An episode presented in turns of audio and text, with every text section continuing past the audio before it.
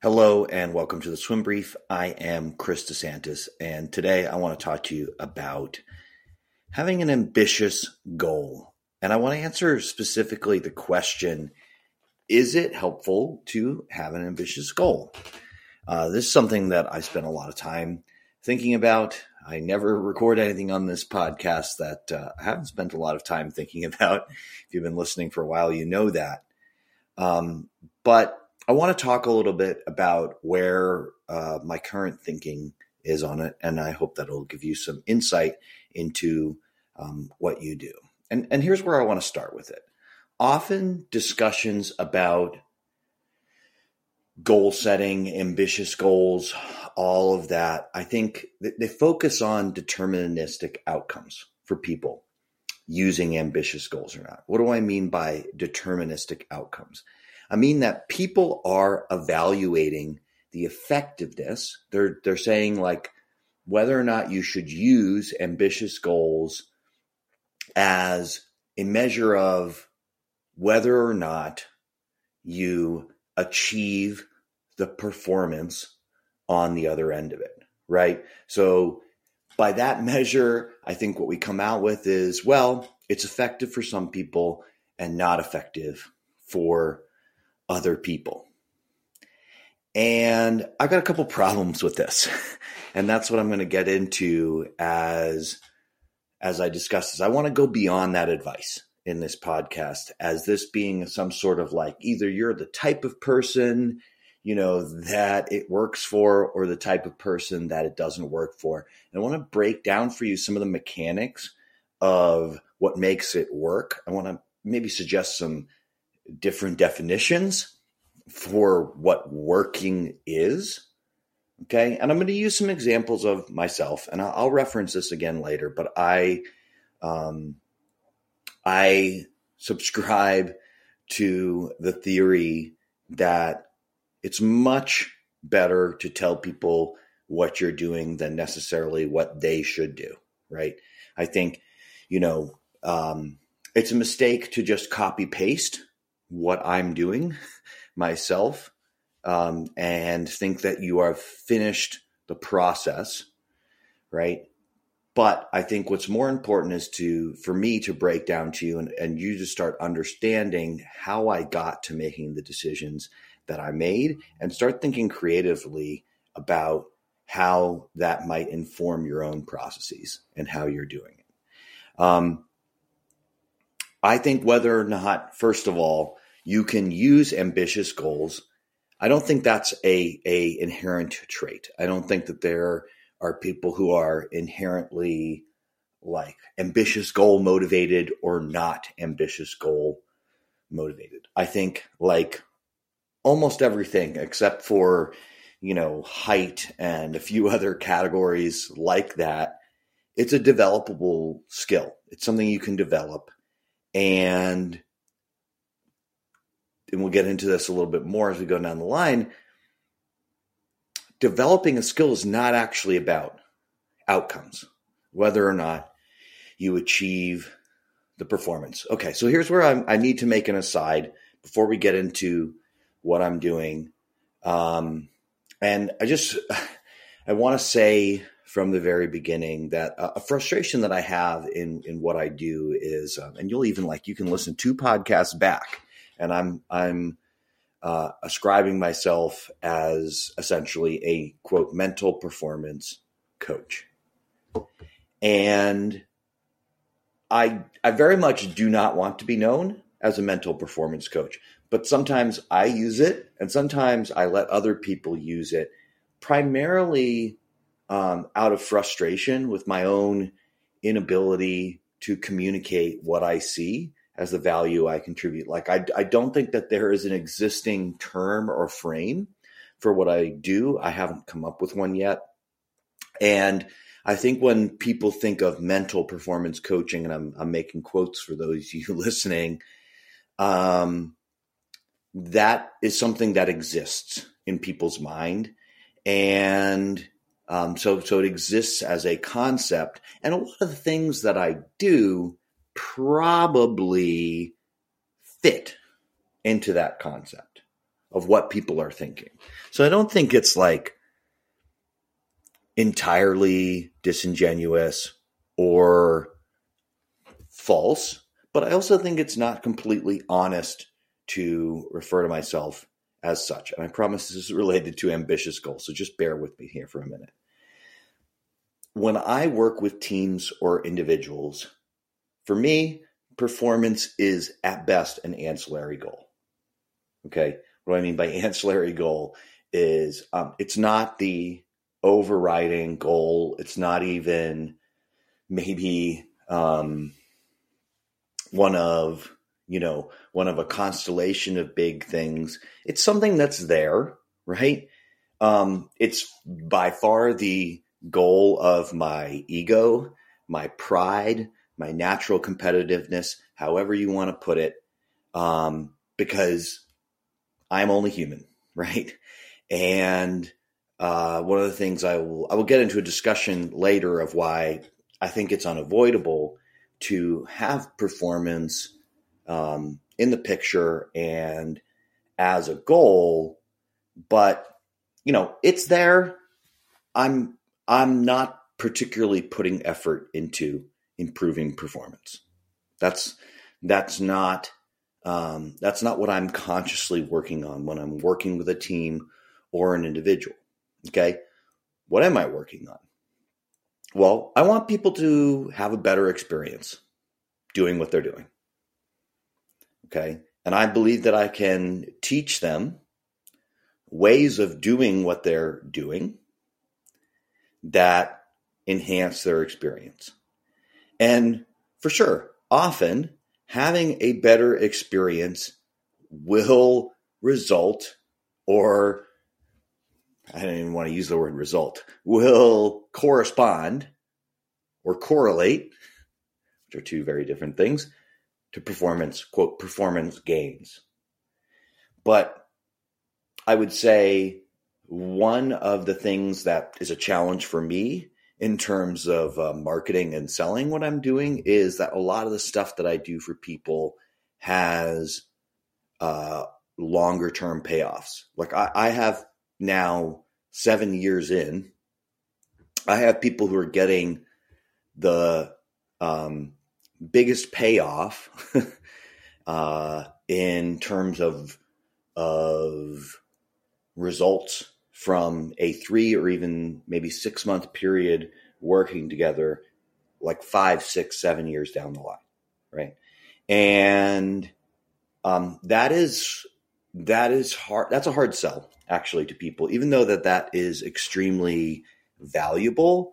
Uh, I think many of us we get infatuated with uh, quicker fixes because simply because our, our our brain can more easily you know make the A B correlation. I did this, and then there was this. You know, there were these quote results from the thing that I did when something is so far off in the future, um, it's harder for us to make that connection. Um, and that takes a lot of work. Um, ultimately, absolutely, do I think it's worth it? Yes. And I, I think most people in their rational mind would agree. Um, so when I, I said ambitious goals, I'm guessing you probably thought of something quantifiable like a time, a performance, right? And so you may also be thinking, why did you just spend a couple minutes telling me how you don't f- focus intentionally on performance? And yet the purpose of this podcast is to talk about ambitious performance goals. Now I'll get to it. I believe that the skill of making, using an ambitious performance measurable goal for you is all about inverting the process. That is, I think, most people's default with ambitious, measurable performance goals. Most people set an ambitious goal because they believe it will motivate them to change their behavior and that those changes in behavior will result in achieving the goal. I believe that doing it in that relationship is almost guaranteed to make the process of getting to that goal a completely unpleasant slog. And I know that from personal experience. I have tried it that way more times than I want to admit, and I will continue trying it. Um, because most of the time when I'm using it, I'm not even aware that that's what I'm doing. It's so ingrained, right? So it takes actually a lot of consciousness and awareness and time to think to realize what I'm doing. So I'm going to recommend turning the process on its head. But again, as I said earlier, I'm not really making a recommendation to you. Um, I'm going to tell you what I do because I think that, again, the most valuable thing to you will be seeing what I'm talking about, how I apply it in my own life. And hopefully that will show you some of the decision making process I use to get there. And it'd be much more valuable for you to learn some of that decision making process um, and think about, you know, how you might actually start to analyze your own processes through that lens um, rather than, again, just copying and pasting what I'm doing at the end. So I'm just going to use the example of two ambitious, measurable, quote, performance goals at the moment that I have, athletic goals, um, one of which you've undoubtedly heard on this podcast if you're a frequent listener.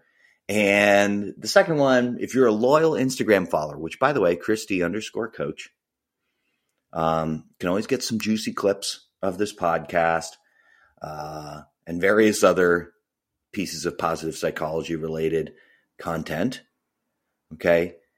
Um, those of you who follow on Instagram, you will also know about that. We're going to take them one by one.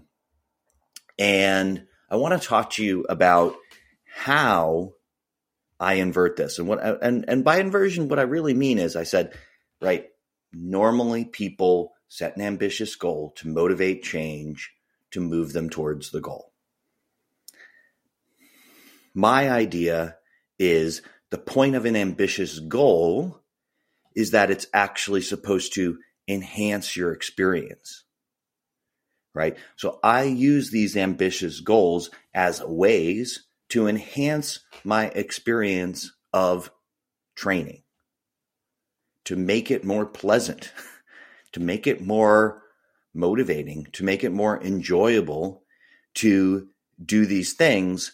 And yeah, you know what? Just sit tight and listen to the process, and maybe it'll become a little bit clearer to you because uh, I'm realizing even as I'm saying it, it's just better to get into some examples. Okay, so the first one you, you got to be familiar with if you're listening to the podcast or even reading me because uh, I've been talking about it for a long time. I would like to swim 100 breaststroke under one minute, right? Uh, I've never done that. Um, and I guess I should qualify that it's an appropriately ambitious goal. Um, because I've never done that, uh, I'm also 40 year 40 years old. And I think it's fair to say that even 99th percentile, that is, you know, A plus plus, um, 40 year old competitive swimmers are on average slower than they were at 22. So for me to set that goal, I'm thinking probably if I just do a little bit of math in my head, at minimum, I'm not going to do the exact math. At minimum, I'm looking at like a, a one in a thousand performance to myself. Might be one in 10,000, might be even more unlikely, uh, unlikely than that. Now, the first thing I'll say to you is how does this enhance my experience? The unlikelihood of it actually enhances my experience. And I'll tell you why because I have realized about myself that I always am at my creative best when I'm dealing with a lot of limitations. And setting an ambitious goal places uh, maybe not even limitations is the right word. It places a lot of constraints, right, uh, on what I'm doing. Being older places constraints on what I'm doing. All the sort of um, factors that at face value might look as if they are kind of depressing facts, unmotivating facts. Um, I've found the the inverse. It's a rich creative environment for me, right? Because I can't if, if I'm going to achieve this, um, then by necessity, I must really improve my process of getting there, right? Because I'm not going to get a one in 1000 outcome with just sort of doing what I've always done, right? It's, it's, um, it's, it's not improving my likelihood of that very unlikely outcome. And each constraint that I face, rather than limiting me creatively, it actually offers branching opportunities for learning, right? Because um, I think I'm definitely one of those people who the worst thing in the world is like a completely blank canvas.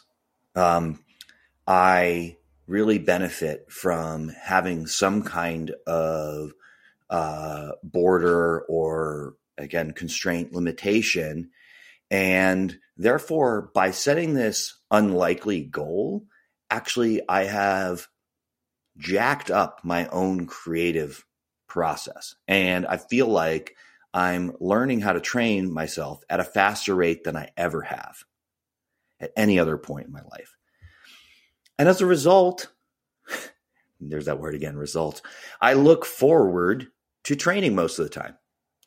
Um, I have pictured myself achieving this unlikely outcome. And I can say it's an explosion, an extreme release of emotion every time I feel about achieving something. I mean, I've had this thought in my mind that this is something I want to do for at least 20 years. And therefore, I look at each training as an opportunity an opportunity to make it slightly more likely to happen. And when I look at it like that, I can get a little bit more excited about what's coming at the other end. Because, yes, is it still extremely unlikely? Yes. But it's more likely. And I'll take more likely outcome, uh, or sorry, more likelihood of an outcome that's going to fill me with a ton of joy happening any day. And by viewing that training as additive, therefore, the goal is serving my process, not the other way around, right? Not my, my process of changing myself is not serving the goal. The goal serves my process of change. If you tie, in my opinion, again, I'm going to start getting into advice giving you. Let me stick with advice to myself. I have found that if I tie my changes, right, to the outcome, if I make them serve the outcome, right, I'm doing these changes so that I can go 59 in the 100 breaststroke. Well, no outcomes are guaranteed. And in fact, I've assigned a very unlikely outcome. So what's almost guaranteed is that I won't achieve it. And if I do it in that order, then I'm guaranteed to grow disillusioned with the process of change. Why am I doing this? It's not going to happen. But instead, inverting the process, then I'm changing for um,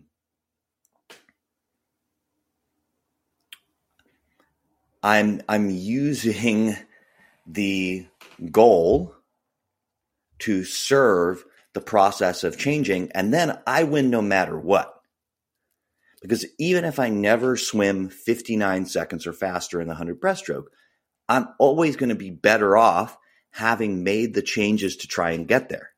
I will never look back on the process of trying to change and regret it. Oh, what a waste of time that I spent changing all that stuff because I didn't even go 59 right? So that feeds future motivation. And I, the simplest way I can put this is I have made a plan to be happy in the future no matter what happens, right? I win no matter what.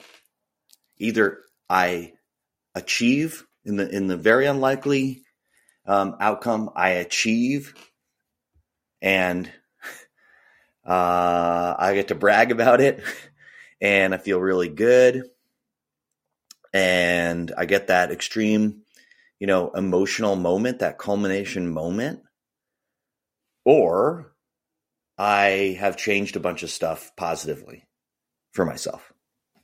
Sounds pretty, sounds like I pretty much win either way. Um, my other ambitious, measurable goal at the moment is in the weight room. Okay. Uh, that's one, you know, for the Instagram junkies at the urging of my, I don't want to call him my training partner, my sometimes coach, my friend, Trevor Gray.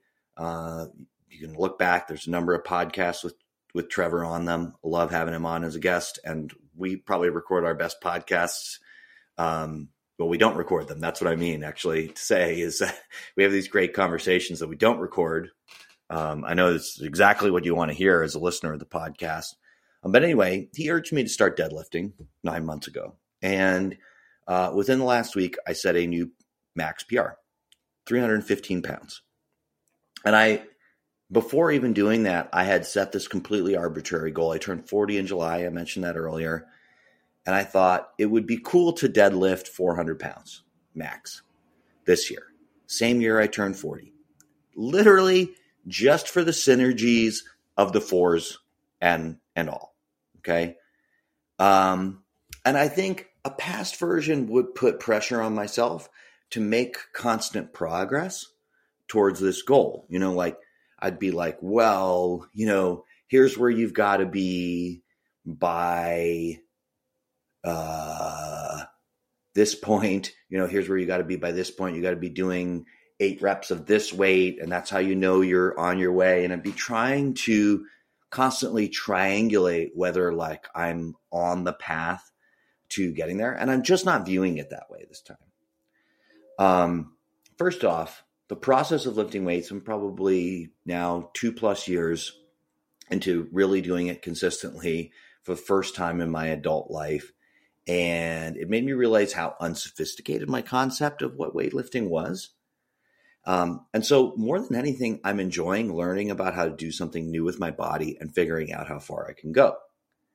And I look forward to training. Um,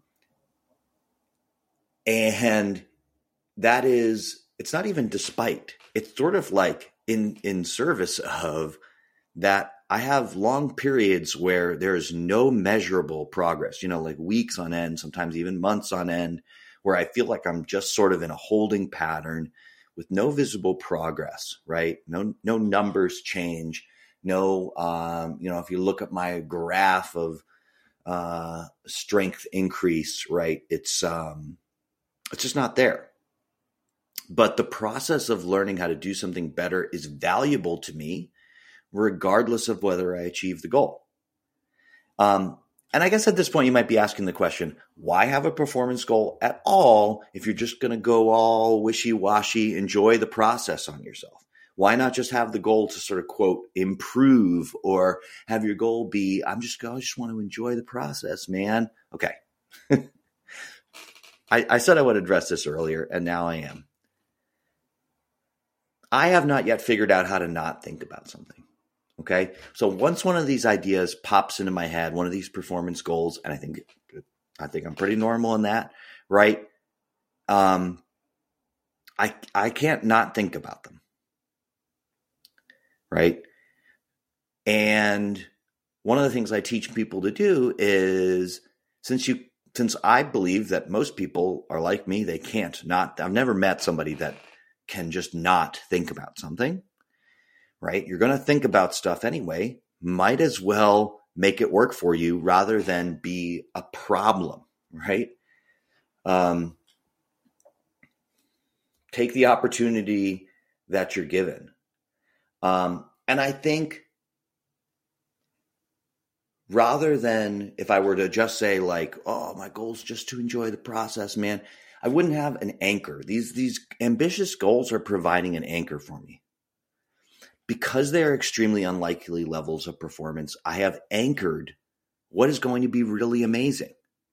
Therefore, I actually know to be amazed. I can't tell you how many people I talk to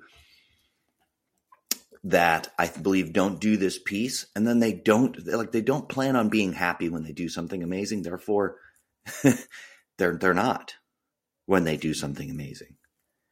So not only um, will I get more enjoyment out of the unlikely outcome at the end, and the process of knowing that I will get that enjoyment is motivating to me, but I also feel less disappointed, disappointment, right? Because I've done the rational thinking to say, yes, this is an unlikely outcome. In all likelihood, this will not happen.